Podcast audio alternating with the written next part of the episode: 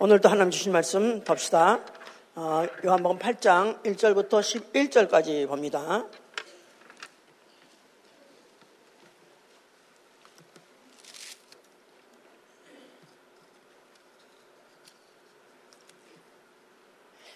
예수는 감남산으로 가시다 아침에 다시 성전으로 돌아오시니 백성이 다 나오는지라 앉으사 저희를 가르치시더니 저희들과 바리새인들이 간음 중에 잡힌 여자를 끌고 와서 가운데 세우고 예수께 말하되 선생이여 이 여자가 간음하다가 현장에서 잡혔나이다. 모세는 율법에 이러한 여자를 돌로 치라 명하였거니와 선생은 어떻게 말하겠나이까 저희가 이렇게 말하면 고소할 조건을 얻고자 하여 예수를 시험함일로라. 예수께서 몸을 굽히사 손가락으로 땅에 쓰시니 저희가 묵기를 맞이하는지라 이에 일어나 가라사대 너희 중에 죄 없는 자가 먼저 돌로 치라 하시고 다시 몸을 굽히사 손가락으로 땅에 쓰시니 저희가 이 말씀을 듣고 양심의 가책을 받아 어른으로 시작하여 젊은이까지 하나씩 하나씩 나아가고 오직 예수와 그 가운데 섰는 여자만 남았더라.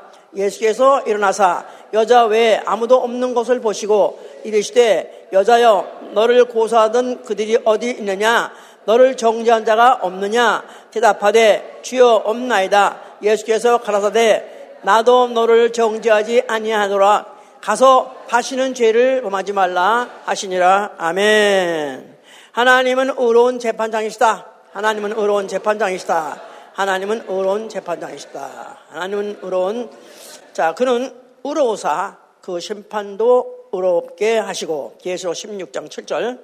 그는 악인을 끊고 의인을 세우시는 분입니다. 시편 7장 9절, 시편 7장 9절에 악인을 끊고 끊어버리고 의인을 세우시는 어, 분이십니다.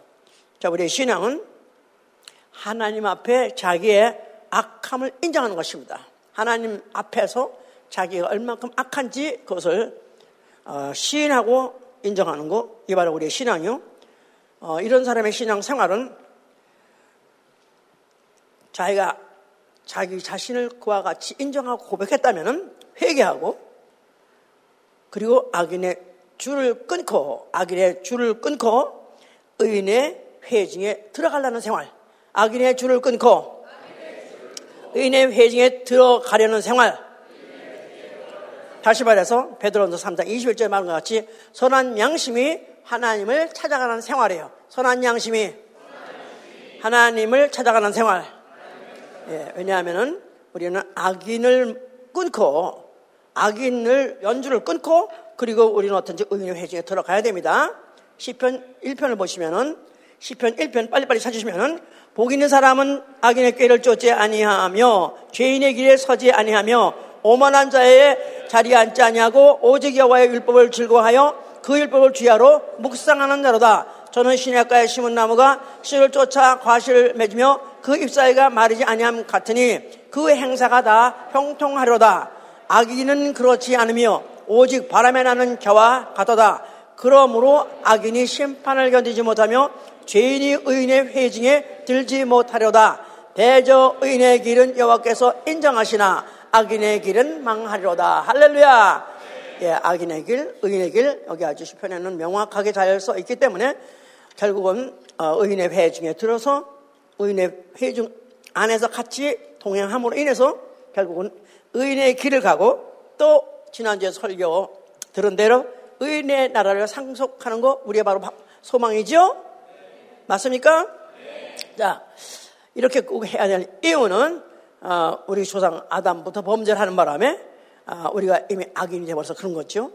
범죄에서 마귀, 어, 마귀, 음, 바로, 어, 이 인류를 꿰서 결국은 인류로 하여금 그에게 속하게 하는 바람에 결국은 그가 망하고 또 인류까지 같이 망하게 하는 게 바로, 어, 마귀예요. 가인도 요한 1서 3장 12절 보니까 가인이 악한 자에게 속하여, 아, 그가 형을 죽였죠? 그럼 멸망한 거야, 이제. 악한 자에게 속하여. 악한 자가 누구죠? 마귀죠. 마귀에게 속하면 결국 그, 결국 지옥행이요, 망하는 것입니다. 자, 지금 인류는 바로 이렇게 됨으로 인해서, 어, 공중권세 잡은 자, 세상신에 속해서 육체 욕심에 따라 살고 육체 자체가 물론 가능성을 갖고 있는 그런 소질을 갖고 있는 육체예요. 그런데 악한 자에게 속한 바람에 그가 주는 정보에 따라서 자극에 따라서 결국은 악한 어, 일을 하다가 육체 어, 욕심에 따라 살다가 결국은 어, 성경에서 말하는 본질상 진로의 자식이라는 것을 결국 고백할 수밖에 없고 드러낼 수밖에 없게 되어버렸어요. 본질상 진로의 자식.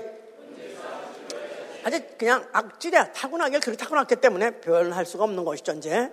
자, 어, 성경은 바로 누구를 악인이라고 그러느냐, 누구를 어, 악인이라고 말하냐면 어, 디도서 1장 15절 보니까 믿지 않는 자, 믿지 않는 자, 양심이 더러운 자, 디도서 1장 15절 얘기해요. 믿지 않는 자, 마음과 양심이 더러운 자, 그를 악인이라 하는 것입니다.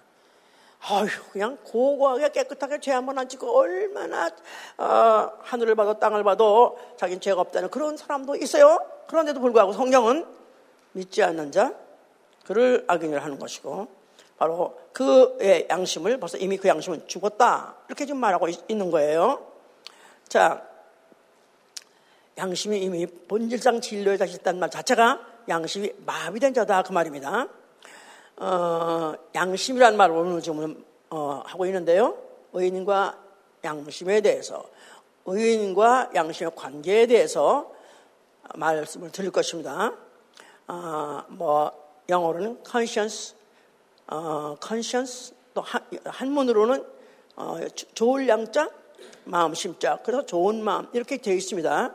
그런데 그렇지만은 않죠. 하여튼 conscience라는 것은 마음 그 안에 깊은 곳에 있는 그런 것이 이제 양심인데 어, 성경에서는 그 양심을 이제 갈라서 우리에게 시대별로 갈라서 설명하고 있습니다.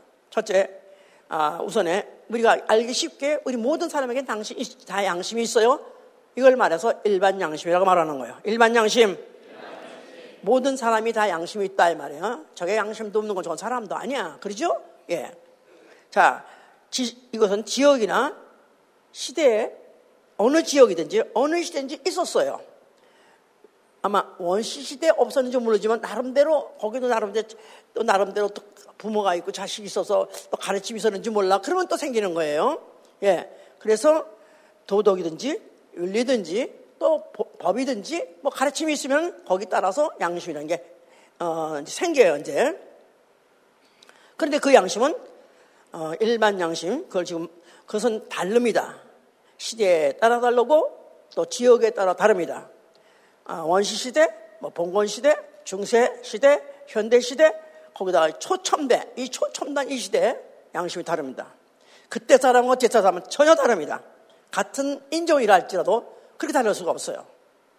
예, 과거에는 어, 남녀 7세 부동석, 부동석. 그래서 남녀가 같이 한 자리에 앉으면 안 됐었어요. 우리 어릴 때만 해도. 어, 그랬는데 지금은 같은 정도가 아니라 지가 벌거벗고 다녀, 그냥. 예. 자, 벌거벗고 다니면서 또 벌거벗은 무릎을 또 이렇게 만져가면서 이렇게 쓰다듬어 가면서 이러고 다니죠? 아, 말세야, 말세. 그래요. 그렇습니다. 세상마다 말세가 돼서 달라진 거예요, 이렇게. 자, 거기다가 또 지역마다 다릅니다. 지역, 예, 농촌의 양심과 농촌의 사람들의 양심과 도시에서 사는 사람들의 양심. 서양에서 사는 사람과 양심과 또 동양에서 사는 사람이 다르죠? 예. 그래서 뭐 동, 동양, 뭐 예의지국 뭐 이런 사람들은 그런 나름대로 조금 좀, 좀 덜해요. 근데 아, 이 서방은 자유, 민주주의가 미리 벌써 발전했기 때문에 그래서 그거 못 말립니다. 지 멋대로고 지 맘대로 거 아무도 못 말립니다. 그냥 그 지들이 생각하는 거, 양심감 생각하는 것도 없고 그냥 지 살고 싶은 대로 막 사는 것이죠. 너무너무 다르다 이거야. 거기다가 체제가 다르면 다릅니다. 뭐 군주 국가나 군주 국가나 아니면 또 나아가서는 무슨 어, 어, 민주국가나 어, 달라요. 나름대로 다 자기 나름대로 그 어, 시대에 그 체제에 따라서 옳은 것이 무엇이니 정의란 무엇인가 그런 것들을 자기네들이 생각해 놓고 그것 때문에 정하고 살기 때문에 거기에서 어, 각각 다 양심이 각각 다르죠. 그래서 이런 것들을 가지고 어, 이제 이것은 성경에서 말할 때는 이걸 아예 일반으로 모든 사람이 갖고 있기 때문에 일반 양심이라고 그래요. 거기에 따라서 가책도 다릅니다. 사람마다 가책이 달라요. 양심을 양심을 가지고 사는 사람들이 있고 찔끔찔끔하는 그런 가책도 그것도 다릅니다. 그러니까 어떤 사람은 너무너무 양심이 그렇게 밝을 수가 없어. 그런 사람이 있는가 하면은 저건 양심에 털났어. 그렇습니다. 양심에 털났어. 그런 사람도 많습니다. 저게 어쩌면 저런 게 인간인가 저런 인면 수심이지 저건 얼굴만 사람이지 저건 짐승이 하는 그런 양심 하나 부끄럽게 생각 않고 하나 후회도 않고 그렇게 사는 사람들도 있습니다. 각각 다릅니다. 자 그런데 이렇게 달라 다른 사람 시대마다 지역마다 다른 이 양심을 하나님이 획일화시킵니다. 이게 바로 율법이에요. 율법 하나님의 양심 예, 하나님이 모세를 불러가지고 시내산에서 발표하셨고 선포했습니다. 바로 율법을 갖다가 이제 그들에게 바로 이것은 하나님이 옳다고 정하신 거니까 하나님의 양심이니까 너희들도 그렇게 살아라 하면서 이제 그 율법을 받은 것들은 모세를 통해서 이스라엘이 받았습니다. 그랬는데 그 절대적이란 말은 absolute예요. absolute. 그 이외는 그 당시에 그 이외는 어, 각각 자기네들이 어, 옳다고 자기 지역 따라서 시대 따라서 각각 옳다고 살았다 할지라도 이제 그거는 무, 어, 그거는 무효가 되는 것이고 이제 그거는 묵살이 묵사발이 되는 것이고 이제는 하나님이 딱 발표하고 난다면 절대적인 전그 어, 율법을 들었든지 말았든지 모르든지 상관없어 누구든지 그 법에 제재를 받게 돼 있다 그 말이에요. 절대적이기 때문에 시대 그 이후에 그 동시에 어느 어느 나라도 그가 어디 써 있냐면 로마서 3장 19절에 써 있습니다. 로마 3장 19절 오늘 성경 찾을 게 많아서 빨리 빨리 빨리 찾아서 보세요. 우리가 알거니와 무릇 율법이 말하는 많은 율법 아래 있는 자들에게 말하는 것이니 이는 모든 입을 막고 온 세상으로 하나님의 심판 아래 있게 하렵니다. 예, 분명히 율법을 받은 자들에게 말하는 것 같이 써 있지만 잘 읽어보니까 모든 입을 막고 온 세상으로, 온 세상으로 유대인이나 헬라인이나 상관없이 모든 지상에 있는 모든 세상에게다가 그 율법을 주심으로 말미암아 하나님의 심판 아래 있게 하려는 것이 목적이라는 거예요. 자, 그래서 10편, 7편, 8절인도 뭐랬냐면은 만민이 심판을 받게 하려 함이라 그래서요. 그러니까 이제 어, 그 율법이 발표되는 그 순간부터는 나는 우린 들어본 적도 없고 우린 그 나라 그런 나라가 있는지도 모르겠다 하는 나라 할지라도 다 그 법에 저촉을 받게끔 돼 있다 그 말이에요. 그 법에 많이 어기면은 어 그를 불의하다 하는 것이고 그 법을 지키면은 의롭다 하고 이렇게 하는 세상이 돼 버렸다 그 말이에요. 그래서 로마서 3장 23절에는 모든 사람이 죄를 범했음에 하나님의 영광에 이르지 못하고 의인은 없나니 하나도 없다 그렇게 아, 규명하고 지나가는 것입니다. 자, 이 이스라엘이 애굽, 어, 이 율법을 받았어요. 그들은 그 율법을 받았을 뿐만 아니라 그 율법을 주신 여호와의 살아계심, 그 어, 이적과 기사를 통해서 그들은 너무너무 많이 피부가 덜덜 떨릴 정도로 그들은 아, 그것을 받았고 체험했습니다. 그래서 그들을 그들에게다가 광야에 가서 율법을 주시고 그걸 지키라 했는데도 그들 중에서 그 말씀을 지키지 못해 가지고 다 광야에서 죽었습니다. 두 사람 이외는 다 죽었어요. 그 말은 좋은 예예요. 광야에서 애급 사람이 다 죽어버린 것은 결국 모든 사람이 죄를 범했음에 다 어, 하나님의 영광에 이르지 못하고 의는 없나니 하나도 없다 하는 그것을 좋은 예로서 광야에서 아, 예, 예, 예중으로 보여준 것이나 마찬가지다. 이렇게 이제 생각하시 이해가 되는 겁니다. 야, 자, 율, 율법은 뭐를 율법이란다 그랬죠? 율례와 법도 해보세요. 계명과 제사법, 예, 명령을 주면은 계명대로를 지키면은 어, 의롭다고 많이 어기면 가차없이 죽이는 것입니다. 그런데 그 계명을 어겼다 할지라도 살아난 법이 또 있어요. 제사법이 있습니다. 제사법, 제사법을 지내서 대표적으로 속죄 제사를 지니게 되면은 어, 자기 대신에 자기 대신에 재물이 대신 죽고 그리고 그 죄에서부터 사함받는 그런 법이 두 가지가 있었어요. 그렇기 때문에 계명도 지키고 제사도 지내야 되는 게 바로 율, 율법을 받은 사람들이 할 일이다 그 말이에요. 그런데 이 이렇게 해서 이제 받아서 어, 수백 년이 지나가고 이제 그래가지고 이제 그 이제 어, 가고 있는데 이 이들이 이것을 그냥 하나의 그냥, 그냥 의식같이 생각하고 어, 그 법이라는 게 그렇게 엄중하고 규정화된 것에 대해서 잊어버려서 만홀이 여김으로 인해서 그래서 범죄하기 시작합니다. 그래서 범죄를 했을 때 제사장이 범죄를 하고 또 백성은 백성대로 죄를 지고 그냥 그 바로 이스라엘이 끝나가는 그 말라기쯤 돼 말라기 서 나온 얘기들이 그때가 되면 이미 그때가 되면은 그때 그 제사장들은 이 제사 너무 범패스럽다 너무 너무 복잡하고 너무 부담스럽다. 꼭 이렇게 지내야 되냐? 대충 지내야 되지. 그래서 제, 재물을 사기까지 쳤습니다. 재물을 사기쳤어요. 좋은 재물 가져오면은 그거는 킵하고 나쁜 재물을 갖다 바치고 아주 건강한 재물은 오히려 킵하고 찜찜이 같은 눈에 어, 병든 그런 재물 다 바치고 사기를 쳤습니다. 제사장들이. 그런데다가 또 백성들은 이 우리가 언제까지 이렇게 하나님을 섬겨야 되냐?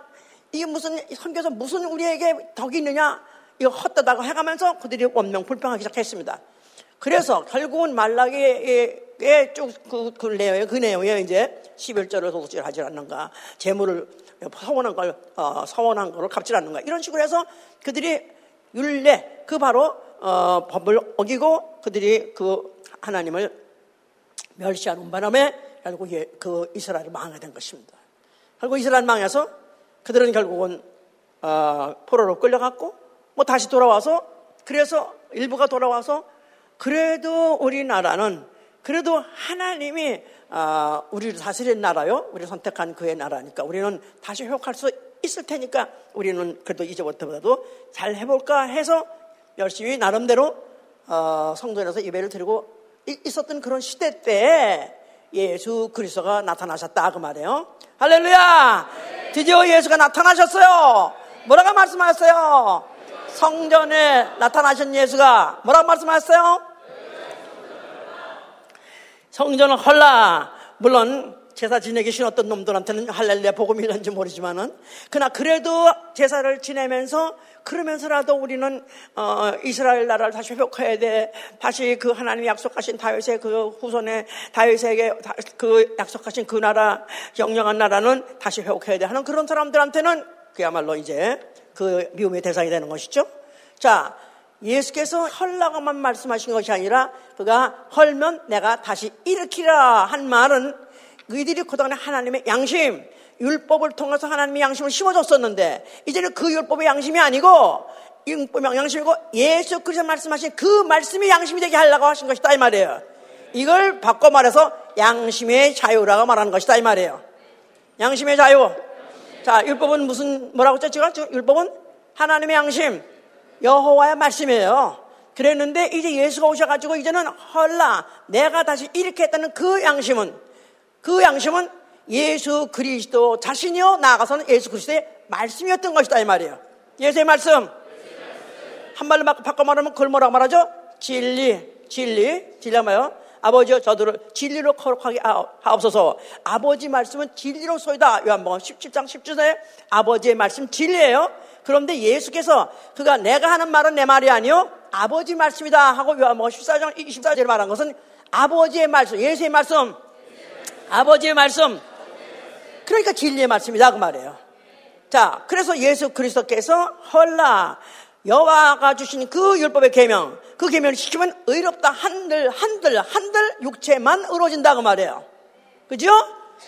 그랬는데 예수께서 헐라 하시면서 예수 다시 일으키는 그 성전 안에 있는 그 이름 예수와 이름 예수와 이름으로 하신 그 말씀 진리는 진리를 만약에 네가 알면 진리가 뭔지 알고 지킨다면 너는 영혼이 영혼이 자유하게 될 것이다 그 말이에요.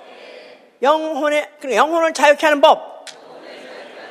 자, 그러니까 예수 그리스도는 그들에게는 저 어, 유대인들에게는 어, 이, 유, 율법을 지켜서 육체를 의롭다 하고 어, 그들이 육체가 그나마 죄를 진데서도 또 나는 나름대로 어느 정도 자유를 누리면서 또 생명을 수 있었지만은 예수 그리스도의 말씀 진리를 알게 되면은 그 영혼이 의롭다함을 얻고 영혼이 어, 어, 영혼이 제사함을 받고 영혼이 영원히 자유하는 그런 법, 법을 그게 주시겠다 그런 얘기인 것입니다. 자, 그래서 이제 요한복 5장 30절에 그렇게 말씀하시는 거예요. 요한복 5장 30절. 나는 내, 맘, 내 멋대로 내 맘대로 한 거 아니다. 나는 나 보내시 이에 원대로 하네. 그러므로 내 심판은 의로우니라. 내 심판은 의로우니라. 예수 그리스도의 판단도 의로우시고 예수의 심판, 예수 그리스도의 심판도 의로울 것이다. 왜냐하면 자기 멋대로 마음대로 상황 따라서 하신 것이 아니라 이건 아버지께서 받은 거, 아버지께서 계시 받은 거 그거 가지고 한다는 거예요. 그러니까 아버지 말씀대로 한다는 거예요. 예, 그런 것에 좋은 예가 뭐냐면 오늘 읽은 본문의 이야기다 그 말이에요. 아시죠? 예, 우리 이 본문에 다시 이제 잘 보시면은 예수께서 이제 어, 그가 이제 가르치고 계시는데 서기관들과 바리새인들이 왔더라 이 말이에요. 그 유명한 바리새인들이 온 거예요. 바리새인들은 누구죠? 바리새인 한번 뭐죠? 자칭 의인 운동하는 사람들.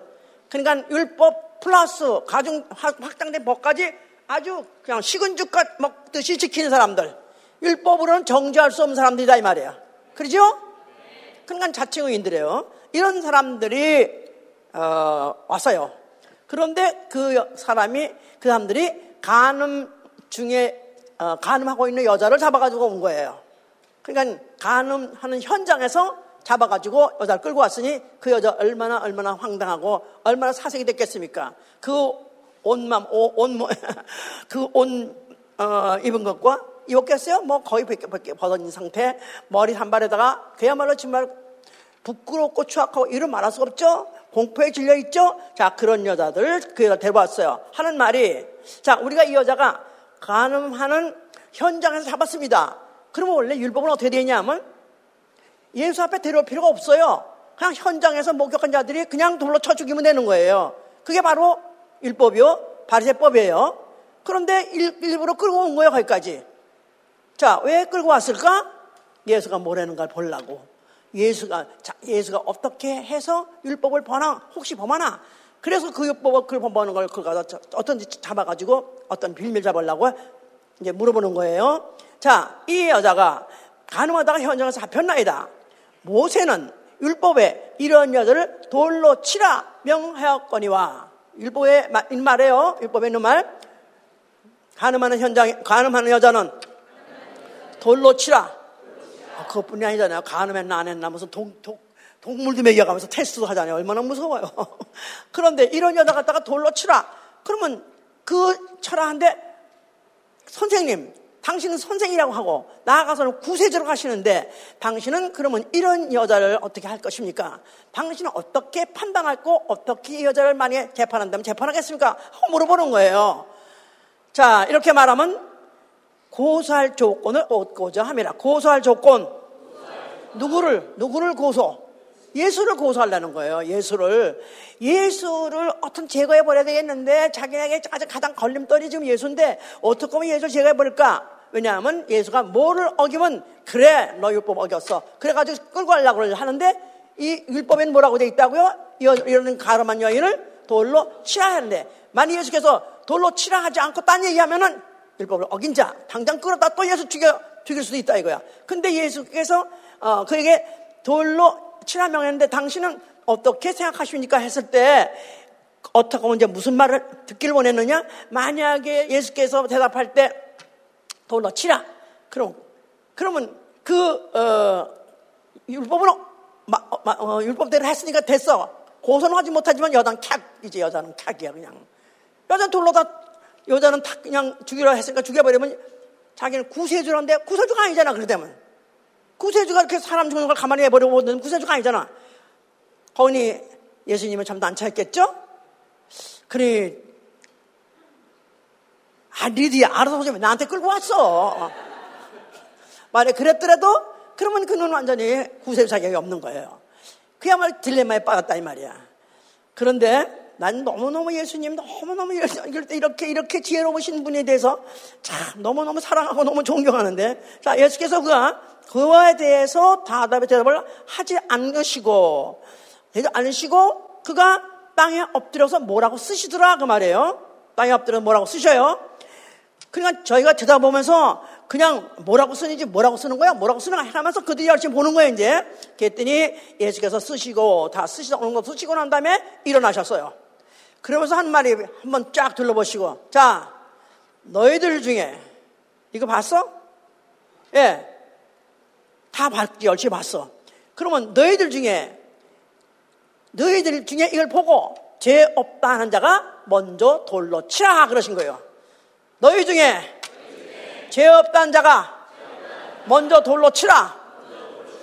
그러니까 이 가늠한 여자를 돌로 치는 거 원래 율법이 아니에요. 율법이 맞아요. 그러니까 어 맞는데 율법에 맞게 말씀하시는데 예수는 이미 죄인이 아니다 이 말이에요. 이미 율법을 그는 그분이 100% 시인하신 분이다 이 말이에요.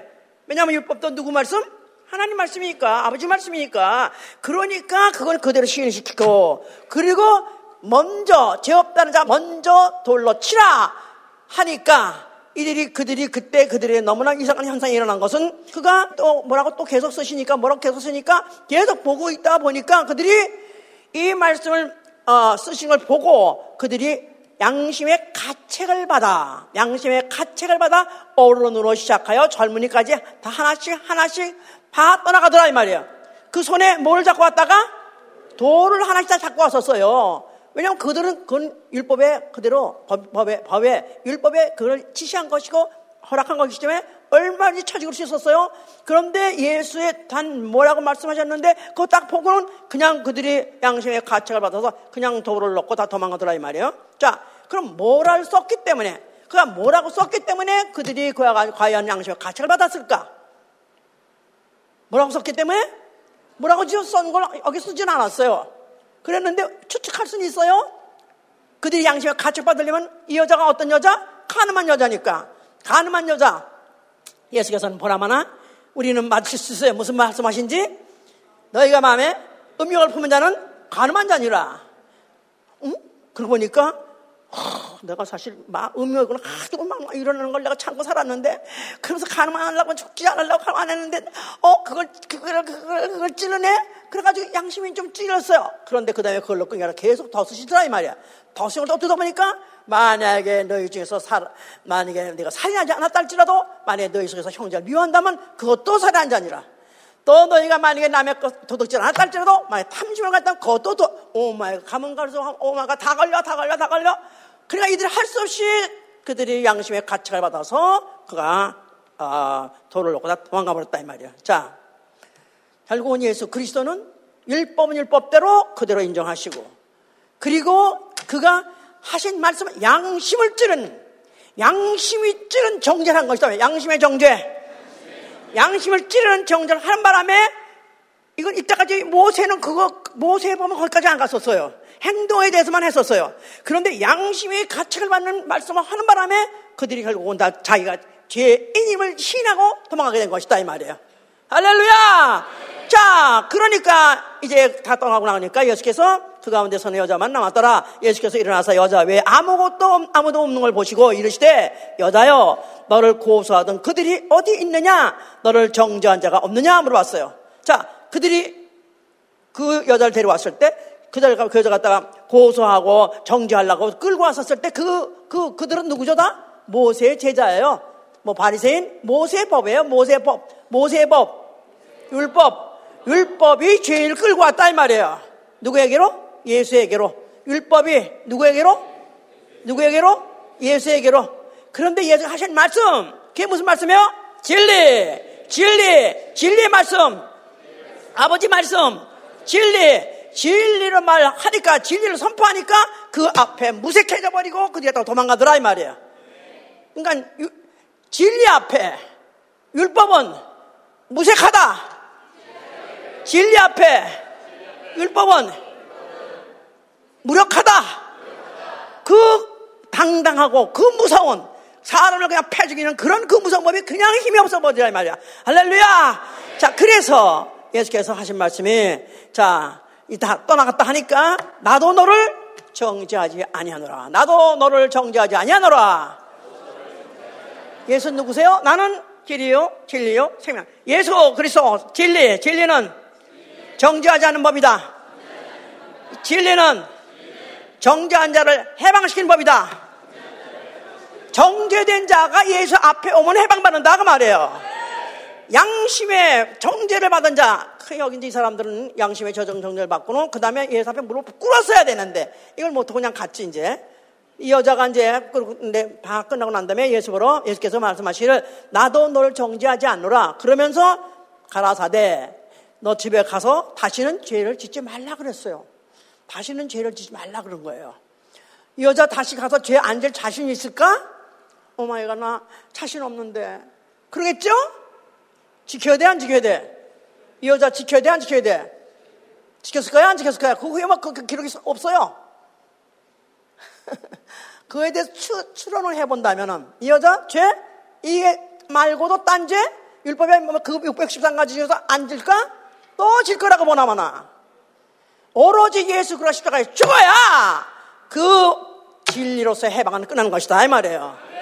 그러다 하는 거한테 또, 또 쥐지 말라고 그런 말 안 했으면 얼마나 좋아? 이제 막 썰어 알았지? 내가 너를 살려줬으니까 이제 막 썰어 막 썰어 이렇게 안 하고 또 죄를 짓지 말라고 여전히 또 여기다 또 가다 또 하나 침을 줬어요.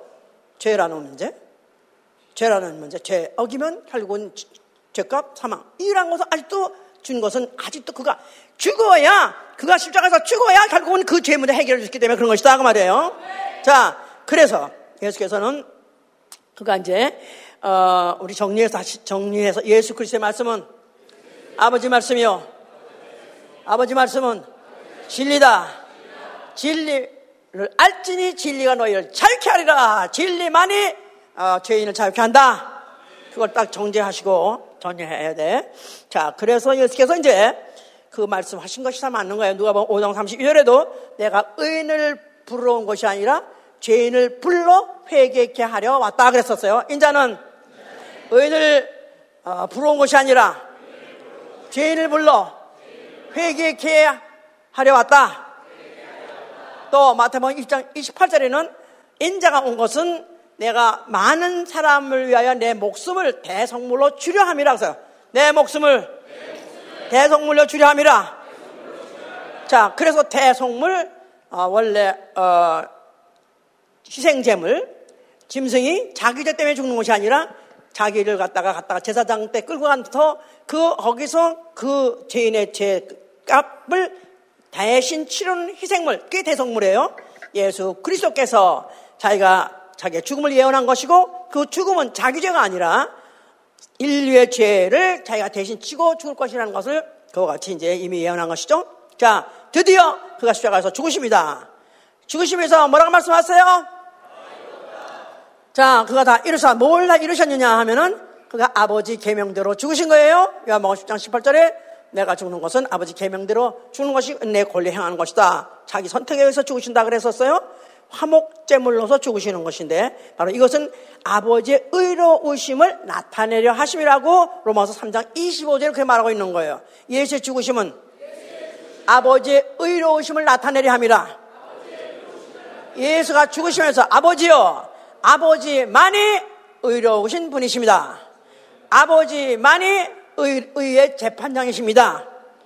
아버지만이 의의, 의의 왕이십니다. 바로 예수 그리스도를 죽으면 살리실 일은 오로지 아버지밖에 없습니다. 하면서 아버지한테 그 목숨을 맡기신 것이다. 그 말이에요. 그 다음에 그가 그 죽으심을 통해서 죄의 원흉, 사망, 권세자, 마귀를 심판하신 것이고 그 다음에 세 번째 그의 죽음은 인류의 대석, 인류의 죄, 죄값을 대속하시고 죄값을 지불하시고 그 죄값에서 해방시키신 것이고 그가 흐리신 피, 그 피, 그 피를 영혼에 뿌리셨어요. 그 피 뿌림 받은 영혼으로 하여금 그걸 피 뿌림 받은 믿음으로 피위를 뿌림을 받기를 영접해서 받은 그 영혼을 의롭다 하신 거예요. 피 뿌림으로 의롭다 하시다. 예. 그래서 그 피뿌림으로 의롭다 하신 영혼들에게 의인 되게 하는 어, 삶을 주시려고 오늘까지 새 역사가 진행되는 것이고 성령이 오신 것이다 그 말이에요. 자 예수의 부활은 지난주에 들었어요. 의의 예수의 부활은 뭐라고 그랬죠? 의의 확증이요. 예수의 죽으심은 의의 confirmation, 확정. 자, 그래서 그가 부활하셨기 때문에 그때 계시록 15장 4절에는 뭐라고 말하냐면 주의 의로우심이 나타나셨음에 만국이 경배하나이다 그랬어요. 주의 의로심이 나타났죠. 아니 확실하게 증거를 받으셨음에 우리는 그 앞에 우리는 모든 만물은 경배하겠나이다 그랬어요. 자 그리고 그가 승천하시고 안, 보대 앉혔으니 그를 의의 왕이라 하시죠. 의의 왕, 의의 왕, 의의 왕은 누굴 다스리시죠? 영원, 영원, 영원, 영원히 누굴 다스리죠? 세상을 다스리나요? 모든 영적 존재를 다스리나요? 의의 왕이 누굴 다스릴 거예요? 의인들 다스리는 것이다 이 말이에요. 할렐루야! 하늘나라. 거긴 누구만 사는 거? 의인들만 사는 거. 우리 김 목사는 그걸 후에 듣고 너무너무 그, 그거에 너무 충격을 받고 너무나 아, 은혜를 받아가지고 막 울면서 얘기를 하더라. 하늘나라가 의인들만이 있는 나라라는가. 이 세상 나라하고 정말 비교해서 어떻게 그런 나라에 우리가 들어가 살수 있을까 한다는 게 그게 너무너무 감사하고 너무 감격스럽다고 그렇게 말하는데 그렇습니다. 자, 그리고 그 맨날이 못해서 성령을 보내셨어요. 성령은 한말로만 하나님의 인격이에요. 성령, 하나님의 인격. 나아가선 하나님의 마음, 하나님의 양심이에요. 이제 예수 그리스도 그리스도의 피가 예수 그리스도 아들의 피가 나 영혼을 정결하게 하고 의롭다게 하고 거룩하게 해서 살아난 이 영혼에다가 이제는 성령이 오신 것은 하나님 인격이 오셨으니 하나님이 양심이 오신 것이다 이 말이에요. 성령 와서 아멘 하세요. 우리 원래 육체가 어, 상대적으로 어, 시대마다 또 아니면 무슨 지역마다 다르던 모든 양심을 성령이 오셔가지고 해결하시는 경우자 말 해결하시는 거예요. 아멘. 예, 그래서 성령 받으면 하나님의 양심이 들어온다. 다시 말해서 선한 양심 해보세요. 의로운 양심. 아까 처음에 그랬죠? 선한 양심이 하나님을 찾아서 향하여 찾아가 나가는 것이다. 선한 양심이 하나님을 향하여 찾아가는 것이 우리 신앙생활이라고 그랬어요. 선한 양심. 자, 어, 그 양심은 만에 성령 받으셨다면 우리가 어떻게 느껴야 되냐면 10편 7절, 11절에 보면 하나님은 의로우신 재판장이시라. 매일 분노하신 하나님이라는 거예요. angry. 화를 막 내신대, 화가 나신다는 거예요. 불의를 보시면 화가 이렇게 나신다는 거예요. 성령을 받으면 불의에 대해서 묵인하는 게 아니라 불의를 묵살하는 것이 아니라 불의를 보면은 그것이 너무너무 개탄스럽고 너무나 한탄스럽고 너무나 그것 때문에 괴로워 고통한다. 화가 날 정도로 고통한다는 거예요. 성령 받으셨어요? 아멘이에요? 그런데 나는 불의를 봐도 아무 감동이 없네요. 성령 받았지 의심해야 돼. 죄를 감춰도 안 되고 죄를 묵인해도 안 되고 죄를 보면 참을 수가 없다 이 말이에요. 너무너무 화가, 화가 나고 너무 분하다 이 말이에요. 자, 이렇게 만드는 게 성령이시다 그 말이에요. 자, 뭐에 대해서 그렇게 화가 나는가? 목사님 원래 혈압, 어, 원래 혈기가 많으셔서 화가 달라져. 나 원래 화가 잘 나긴 잘 난데 드디어 화를 낼 때 내가 알아서 어디에 화를 내야 되는지. 자, 세상 죄에 대해서. 판시가 분하는 거예요. 자, 우리 로세 이야기를 잘 알아요. 우리 한번 베드로 후서 2장 7절 8절 보세요. 베드로 후서 베드로 후서 2장 2장 7절부터 8절 보시면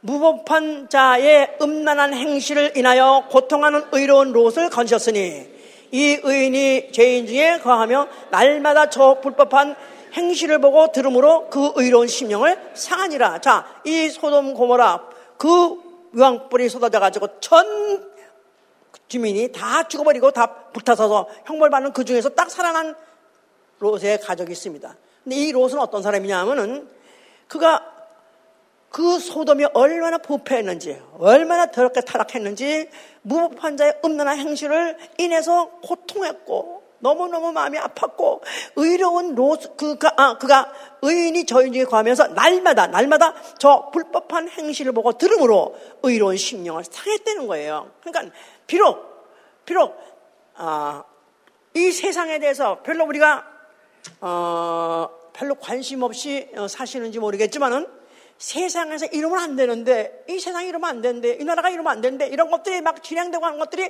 그렇게 속이 상하고 그렇게 화가 나고 그렇게 정말로 고통스럽다. 어떻게 그렇게 느끼시는 분이 있으세요? 그러세요? 나는 관심도 없어요. 나는 이미 벌써 나는 절, 절간에 들어온 것 같이 나는 세상 이미 나는 이미 세상하고 나는 어, 이미 속세하고 속세하고 이미 어, 이연 끊고 난 들어왔기 때문에 관심 없어요. 그렇습니까? 저는요 미국에 대한 환상이 있는 사람이에요. 아시다시피 왜냐하면 그 어, 6.25 전쟁 그 쑥대밭에 되는 그런 화, 그, 그, 그야말로 그냥 모든 게 다 쑥대밭이 된 그런 어, 한국에 어, 그 이북에 어, 이 북계를 물리치고 거기다가 또 구제품을 줘가지고 그렇게 막 해주어서 그거를 저는 그 이후로 한 20살까지 한 10여 년을 다 그 미제로 살았어요. 미제 구제품으로 미제로 살았어요. 그러면서 참 미국 사람들은 참 어쩜 이렇게 천사들인가 난 그랬어요.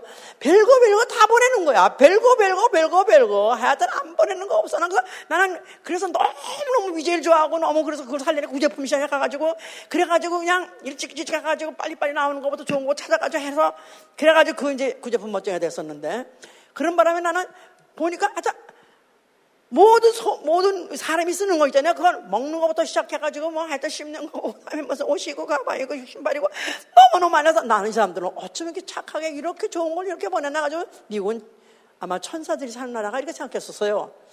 그래서 나는 기필코 나는 미국을 가리라. 그런 꿈을 갖고 있다가 우리 남편도 유학생이라 한 바람에 그래서 결혼한 거야. 미국을 어떻게 이제 우리 남편과 같이 같이 이용해서 같이 와가지고 살까 해볼까 해가지고 그래서 결국 미국에 사실 옛날부터 그렇게 오고 싶어 했고 했던 이유가 그럼 미국이라는 나라에 대한 그런 환상을 갖고 있었다 이 말이에요. 그런데 제가 지금 요새 환상이 좀 깨지고 있습니다. 정말 진즉부터 깨졌어야 되는데 진즉부터 그냥 예수 믿자마자 나는 예수가 그리스도의 나라 아 그것밖에 난 관심 없어 그러면 좋겠는데 그러지 못해가지고 여전히 또 세상 그래도 미국이 어떻게 돌아가나 관심이 많은 거야 열심히 또 신문을 보는 거예요. 그런데 미국이라는 나라가 이렇게 망가질 수가 없습니다. 완전히 지금은 미국은 천사들의 나라가 아니라 죄의 온상이 되었고 나아가서 죄를 수출한 나라가 되었어요. 옛날에 청바지 수출하고 코카콜라 수출하고 자유 민주주의 이런 것을 수출해서 지금 세계가 다 미국 청바지 안 입은 나라는 저 아프리카 원주민밖에 없어. 그러니까 그만큼 문화가, 그만큼 미국의 자유와 무슨 뭐 자유, 뭐 자유, 뭐 민주 이런 것들이 이, 이념 좋다고 생각해가지고 다 퍼졌습니다. 그거와 똑같이 지금 뒤에도 똑같이 퍼져나가고 있는 거예요. 그 길을 타고 똑같은 여사로 퍼져 나가고 있는 건데. LGBTQ, 무슨 성소수자, 그래서 무슨 동성애를 인정한다 정도가 아니라 동성애 결혼을까지 인정해서 그거를 법원에다가 또 아주 법제화한다 하기를 하지 않은가. 하, 뭐 그것 때문에 하여튼 화장 학교에도 무슨 화장실로 갔다가 남녀 같이 쓰는 트랜스젠더 그래서 무슨 그런 어, 성전환자 그런 자까지도 같이 쓰게 한, 한다 해가지고 무슨 이런 공공 화장실이 남녀가 같이 쓰는 그런 데 많대요. 학교도 많고 지금 어디 가다 보면 그런 게 많이 있다는데 그렇게 한다고 쓴다고 하고. 거기다가 미군의 군인들이 어, 이제는 군대 안에서 상관에게다 yes sir Yes, sir. 이거 안 하기로 했답니다. Sir. 왜냐하면 남자를 말하는 거니까. Yes, ma'am. 이것도 안 하기로 했대요. 이런 거 안 하기로 하고 이미 벌써 이미 지령이 내렸고 안 하기로 했고 거기다가 이제는 she, or he 이런 단어 안 씁니다. 아세요 그거? 나는 한국말밖에 몰라요. 오케이. 성을 가리는 남자, 여자, 엄마, 아빠, 누나, 형, 오빠 이런 얘기 아예 쓰지 않아. 브라더, 시스터 이런 걸 못 쓰게 한다는 거야. 그럼 뭘로 쓰냐? they. 그냥 통틀어서 그냥 그들 이렇게 쓴대. 아니면 이름 부르고 그것밖에 못 쓰게 한다는 거야. 이거를 누가 이걸 만드냐? 미국에서 이걸 법으로 만들어 가지고 이걸 좀 미국에다가 그런 걸 시행령으로 내리니까 이것들이 지금 세계를 퍼져나가고 있어. 세계가 다 이렇게 갖고 가는 거야, 가는 거야. 응? 뭐입니까? 지금 그 어, 마약 중독 1년에 미국에서 마약으로 중독으로 죽는 사람이 10만 명이 넘어요. 작년에도 10만 2천 명, 얼마, 2천 명이 죽었다는데. 근데 그 마약이, 어, 물론 처음에 뭐 멕시코 소문 수입을 한다고 말해. 그래서 멕시코 카텔. 그래서 지금 현재 이 멕시코에 카텔이 들어가지고 마약 카텔이 들어가지고 지금 미국에 어, 디 어디 어디 거점을 가지고 지금도 활약하고 있다 하는 걸다가 막 지도해 보니까 그렇게 많을 수가 없어. 없는 데가 없을 정도로 그렇게 거점을 가져요. 근데 그 칼텔들이 결국 멕시코 칼텔이 어떻게 그 일을 하냐면 혼자 하는 게 아니라 미국 사람을 앞세우고 이런 식으로 미국 사람 같이 장사를 해가면서 이렇게 하니까 미국도 이제 무지하자 할수 없는 거야. 10만 명 이상이, 그러니까 교통사고보다도 더 많고, 코로나 때문에 죽은 사람도 더 많고, 그렇게 그, 그 마약을 죽은 사람이 많이 있는데도 불구하고 이걸 내버리고 있는 거야. 이걸 법제하지 않는 거야. 이런 걸 어떻게 법으로 시행령을 해서 이런 거 손도 안 쓰나? 쓸데없는 걸 손을 쓰면서 아니 어떻게 이렇게 이런 짓을 하고 있는 것을 막지란을 하는가? 지금 그 그래서 그렇게 지금 보도에 예, 국경 열어 있는 데서 그들이 가지고 오는 이 마약, 펜타닐이라는 거, 이 펜타닐이라는 것은 화학으로, 화학으로 만든 마약이야. 자연산, 독초 이런 걸 만든 게 아니라 화학 물질로 만들었기 때문에 그렇게 치사력이 높고 그렇게 사람을 죽여. 왜 켄싱턴이라는 거, 필라델피아 켄싱턴 그 광경을 본 사람이 있어요? 한번 손 들어봐봐. 필라델피아의 켄싱턴 거리에 대해서 어떻게, 어떻게 영상이 나오는 이런 것도 안 보는 사람도 무슨 말을 해. 성경만 봐요. 오케이. 존경합니다. 하여튼. 켄싱턴 거리에는요, 1마일 넘는 그 거리가, 그 필라델피아 1마일 넘는 거리가 완전히 마약쟁이들이 마약하는 거, 현장에서 마약하고 어떤 추태를 벌이고 있는 걸 보여주는 거예요. 그 영상을 보시면 어이가 없습니다. 어이 없어. 근데 어떻게 된 게그 영상, 그 펜타닉을 먹으면은 사람이 무슨 수덥거는 것 같이 이러고 있어, 이런 대로. 또 이러고서 이런 대로 하루 종일 그렇게 서 있는 거야. 나 참나. 정신없어. 이미 나왔어. 그렇게 있는데 그런 좀비 같은 사람들이 그렇게 있는데 그걸 그냥 손을 못 쏘게 있는 거야. 그런 영상을 세계에 다 퍼졌는데 이걸 누가 보냐면 멕시코의 아이들이 본답니다. 거기서 미, 미, 마약을 수출한 나라야. 근데 애들 보러 그런데 너희 이거 먹으면 너희 저렇게 된다는 거야. 미국이 완전히 이렇게 이런 부끄럽고 치욕적인 나라가 됐다 이 말이야. 나 그럴 때 너무너무 실망하고 왜 미국이 이렇지? 나 이러지 않았는데 내가 알았던 미국, 내가 좋아했던 미국이 아닌데 왜 그런가? 아, 말세야, 말세야, 세상 말세야. 주 예수 어서 오시옵소서. 물론 결론이 이렇게 하단 이런. 자, 세상을 보고 고통할 줄 알아. 세상을 보고 정말 이럴 수 없어 세상은 이럴 수 없어. 말세야 말세. 정말 빨리 주 예수 오시옵소서 이렇게 통탄이 나오는 거 당연한 거라는 거예요 성경에서는. 롯과 같이. 아, 멘그 다음에 자기 죄를 놓고 매일 분하는 것입니다. 자기 자신의 죄를 놓고 매일 분하는 거예요. 나를 돌아보니까 나의 하루의 삶을 보니까 내가 말은 아멘 하고도 그렇게 살지 못하는 나 자신 아니면 제일 법한 나를 여전히 보고도 내가 스스로 나를 죽이고 싶은 거야. 분노하는 거야. 난 요거밖에 안 되고 어이 어이 어이 왜 이거밖에 안 돼? 요한일서 1장 8절에 읽으세요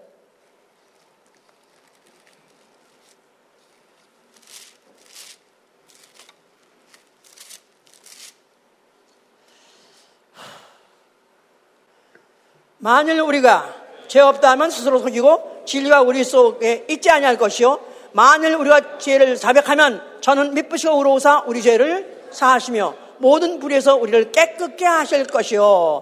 만일 우리가 범죄하지 않았다 하면 하나님을 거짓말한 자로 만드는 것이니 또한 그의 말씀이 우리 속에 있지 않아도 만약에 우리가 죄 없다 나는 죄에 대해서 관심 없다 난 죄 모른다 한다면 우리 속에 진리가 없다는 것입니다 만일 우리가 우리 죄를 자백하면 나는 죄인이요. 나는 속았습니다. 나는 또 세상 신에 속았습니다. 나는 또 본질적인 이 진로의 자식, 이 소질을 감추지 못하고 드러냈습니다. 자백하면 저는 미쁘시고 의로우사 우리 죄를 사시며 자백하고 통회하고 고백하면 의로, 그는 의, 의로우사 우리를 죄를 사시고 우리를 모든 불의에서 깨끗게 하시며 모든 불이 불의에서 우리를 건져 주시다는 것입니다. 죄를 지은 불의한 자 아니에요? 죄를 지은 불의한 자들 그 죄값에서 우리를 건져내시고 그죄 현상을 다시는 짓지 않도록 도와주신다는 거예요. 아멘 할렐루야. 그러니까 회개 이 회개라는 거야 말로 우리에게 그렇게 큰 역사고 그렇게 능력이고 그게 축복일 수가 없는 거예요. 만약에 내가 죄를 갖다 인식하지 못하고 죄를 인식하지 인식하지 못하고 죄를 깨닫지 못한다면 그건 사람도 아닙니다. 기독교인이 죄에 대해서 회개해서 관심 없다면 기독교인이 아니에요. 나는 이제 죄 회개할 게 없네요. 나는 다 이미 했기 때문에 없네요. 또 하세요. 또 있어요. 거기까지 하고 나니까 또 고단 껍질 벽에 또 있어. 양파 껍질 같이 한 껍질 벽에 또 있어. 고뼈 벽에 또 있어. 또 있어. 끝이 없습니다. 이 회개가 얼마나 얼마나 어, 절실하고 중요한 것을 저는 절실히 느낍니다.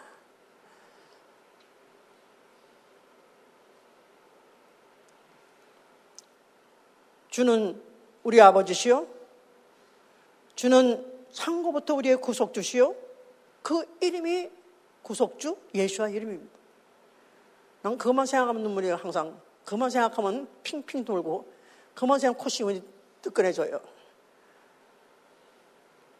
내가 여전히 사는 하루하루 생각하면은 죄질 일도 없을 것 같은데 그렇게 많은 거예요. 옛날에는 그렇게까지 죄라고 안 생각했던 것도 그렇게 많은 거예요. 선을 알면서도 행하지 않는 것 그것도 죄이라. 선을 안다고 하면서 선을 행하지 않는 것도 죄인이라는 거예요. 악을 행하는 게 죄인이 아니라 선을 알면서 행하지 않으면 그것도 죄인이라는 거야. 새 선을 의가 뭔지 알면서도 만약에 그 의를 지적하지, 불의를 지적하지 않고, 불의를 만약에 그거를 정지하지 않고, 불의를 떠나지 않게 않는다면 그것도 죄라는 거예요. 그러니까 죄 아는 게 하나도 없는 거예요. 매일 죄야. 매일 그 죄를 아파하고, 그걸 고통하고, 그걸 회개하고, 눈물, 콧물, 눈물, 콧물. 손을 알면서 행치하는 거. 형제를 사랑한다면서 실제로 그렇게 주님이 말하시되 내 몸같이 사랑하는 거. 내 몸같이 사랑 못하죠.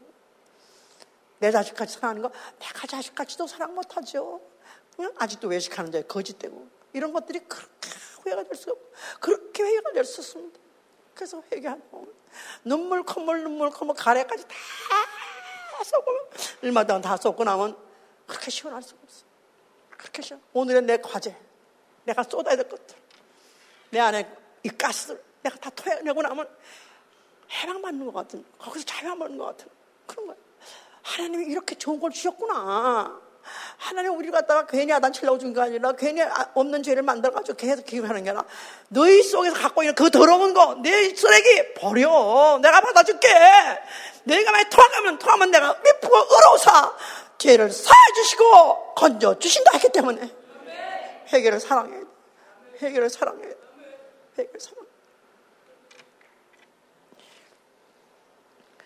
세 번째, 악인의 슈를 끊고 악습을 끊는 것입니다. 하나님은 악인의 줄을 끊으신다 그랬어요.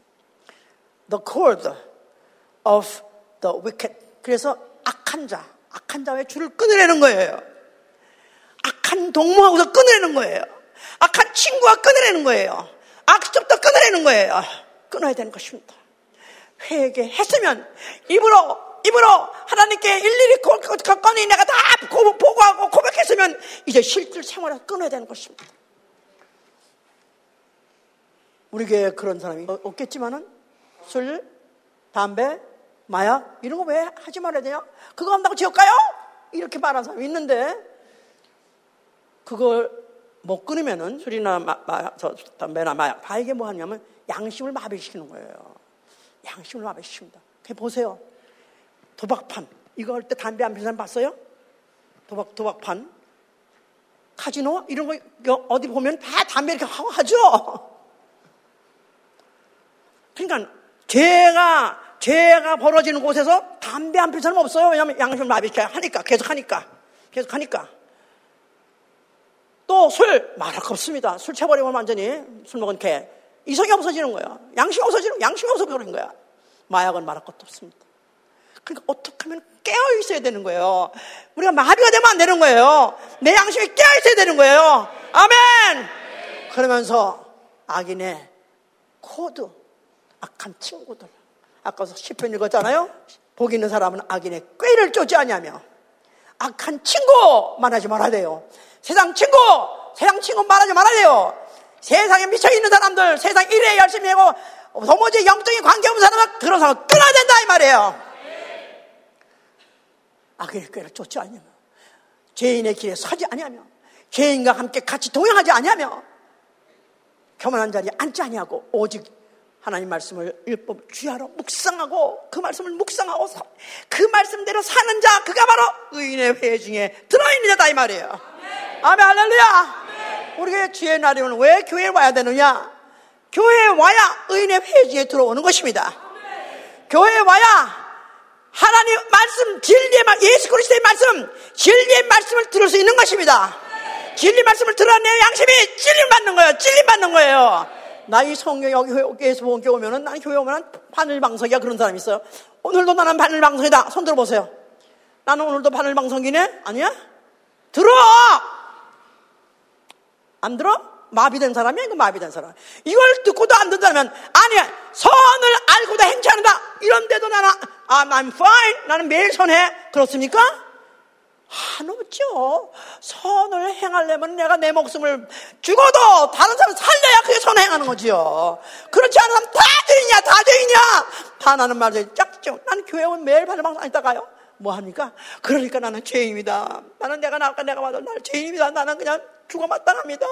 오늘 당장 죽어도 나는 당 죽어 마땅합니다. 그러나 나 영혼 살아있는 동안에 어떻게 하면 의의를 알고 또 회개하고 의로워지고 의인의 회중에 들어서 의로운 일 행하다가 의인 나라 가게 하여 주시옵소서.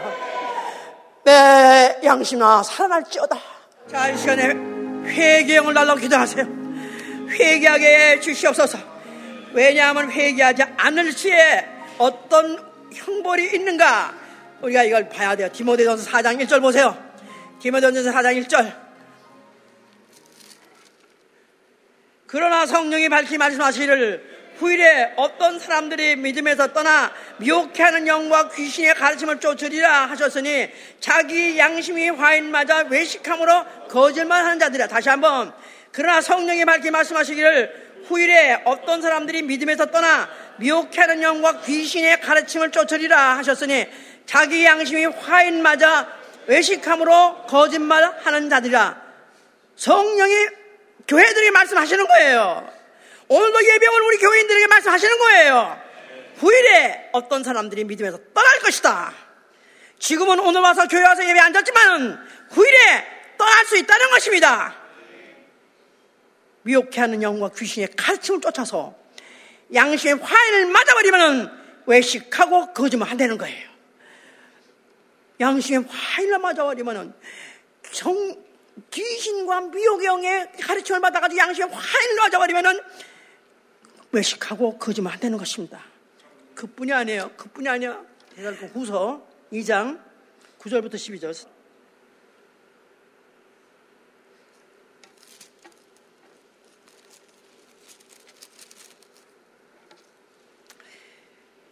악한 자의 임함은 사단의 역사를 따라 모든 능력과 표적과 거짓 기적과 불의의 모든 속임으로 멸망하는 자들에게 임하리니 이는 저희가 진리의 사랑을 받지 아니하며 구원함을 얻지 못함이니라. 이러므로 하나님이 유혹을 저희 가운데 역사하게 하사 거짓 것을 믿게 하심은 진리를 믿지 않고 불의를 좋아하는 모든 자로 심판을 받게 하려 하심이라. 만약에 하나님의 말씀을 듣고 또 하나님의 사랑에 대해서도 듣고 의에 대해서 듣고도 이러므로도 회개하지 않는 사람은 하나님의 유혹을 저희 가운데 역사하게 하사 유혹하는 영들을 붙여준다는 거예요. 미혹하는 영들을 붙여준다는 거예요. 마귀랑 역사하게 한다는 거예요. 그러면서 거짓 것을 믿게 하신다는 거예요. 거짓 것을 믿게 하시면 진리를 믿지 않고 불의를 좋아하는 모든 자로 심판을 받게 하렴이라 얼마나 무섭습니까? 내가 그런다는 게 아니에요. 하나님이 그렇게 하신다는 거예요. 회개할 때 회개 안 한 자. 그런다 아예 악령을 붙여가지고는 그냥 저절로 저절로 안 믿어주고 저절로 저절로 속아가지고 그냥 지옥 간다는 거예요. 그렇게 되기 원하십니까?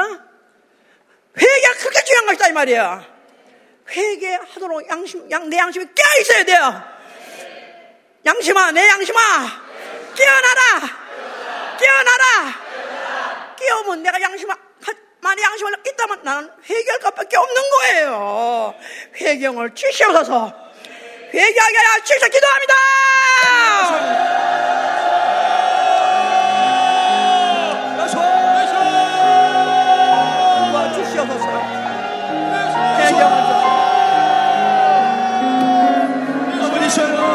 눈물이 폭폭 쏟아져야죠. 가래가 쏟아지고 피가 쏟아지지. 대통하고 통곡하고 통회하고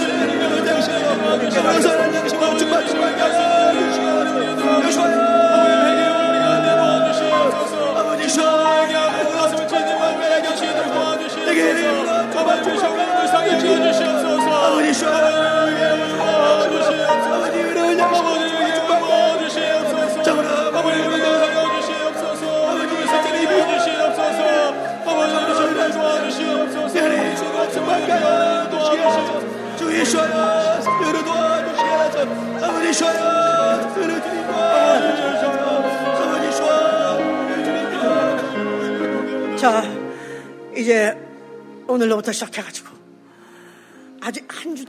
동안의 숙제를 갖고 가세요. 내 눈에서 피눈물이 나오게 해주시옵소서. 가래고 눈물이고 땀이고 내 몸 안에 있는 모든 액체가 다 빠져도록 회개형을 주시옵소서. 회개형을 주시옵소서. 나 기필고 회개할 도와 주시옵소서. 내가 어쩌든지 하나님이 나를 의롭다고 의로운 마음, 아직도 의가 살아있는 양심이 있다고 생각해서 의인 되게 하시고 의로운 일 하게 하시고 의인의 회중에 들어가게 하여 주시옵소서. 할렐루야! 다시 한 번 기도합니다!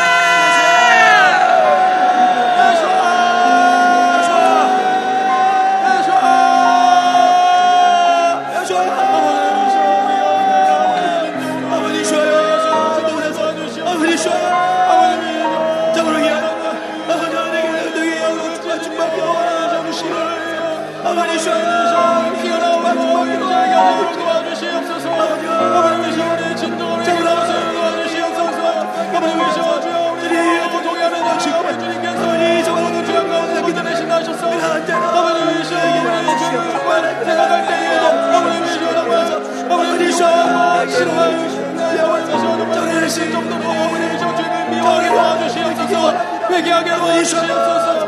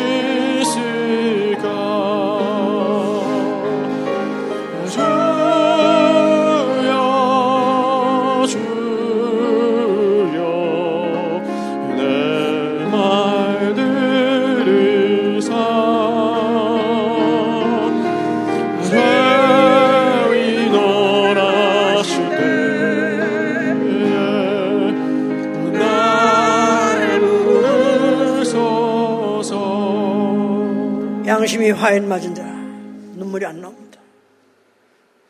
양심이 화인 맞은 자는 회개가 안 나옵니다. 회개할 생각도 없습니다. 뭐가 내가 그 죄가 많아서 회개를 하나? 이게 양심이 화인 맞아서 그런 거예요. 우리 성령 읽느라고 요새 애를 씁니다마는 그거와 더불어 성령은 바로 나 영혼을 비춰보는 거울이에요. 성경의 모든 말씀 보면 볼수록 그게 다 나를 찔러야 돼요. 난 이렇게 못 살고 있는데, 난 이렇게 못 살고 있는데, 난 이렇게 못 살. 그렇습니다. 나는 죄인입니다. 애통하는 자가 복이 있나니 저가 하나님의 위로를 받을 것이며, 모이란 말은 그냥 약간 슬픈 표정을 진다가 아니에요. 통곡한 되는 거예요. 눈물이 빗물같이 쏟아져야 되는 거예요. 그렇게 해서 다 쏟아내야 되는 거예요. 아, 저 어, 이제부터 는 결심하겠습니다. 모이라는 게 뭔지. 그야말로 그 애통하는 그, 그는 자기 가장 사랑하는 외아들이 죽었을 때 울 때 그 모이라고 합니다. 정말 내가 좀말 그런데 아직도 그런 게 아니, 안 느껴진다면 나 영이 마비된 거예요. 양심이 마비돼서 그렇습니다. 내 양심 감각 살아나게 해주시고 정말 나를 놓고 나를 놓고 분하게 여기고 내 죄를 놓고 분하게 여기고 내 게으름을 놓고 분하게 여기고 내 무믿음 옷을 놓고 분하게 여기고 여기고 여기고 여기 여기서 애통하는 자 하나님 위로받는 자가 되실 위해서 축원합니다.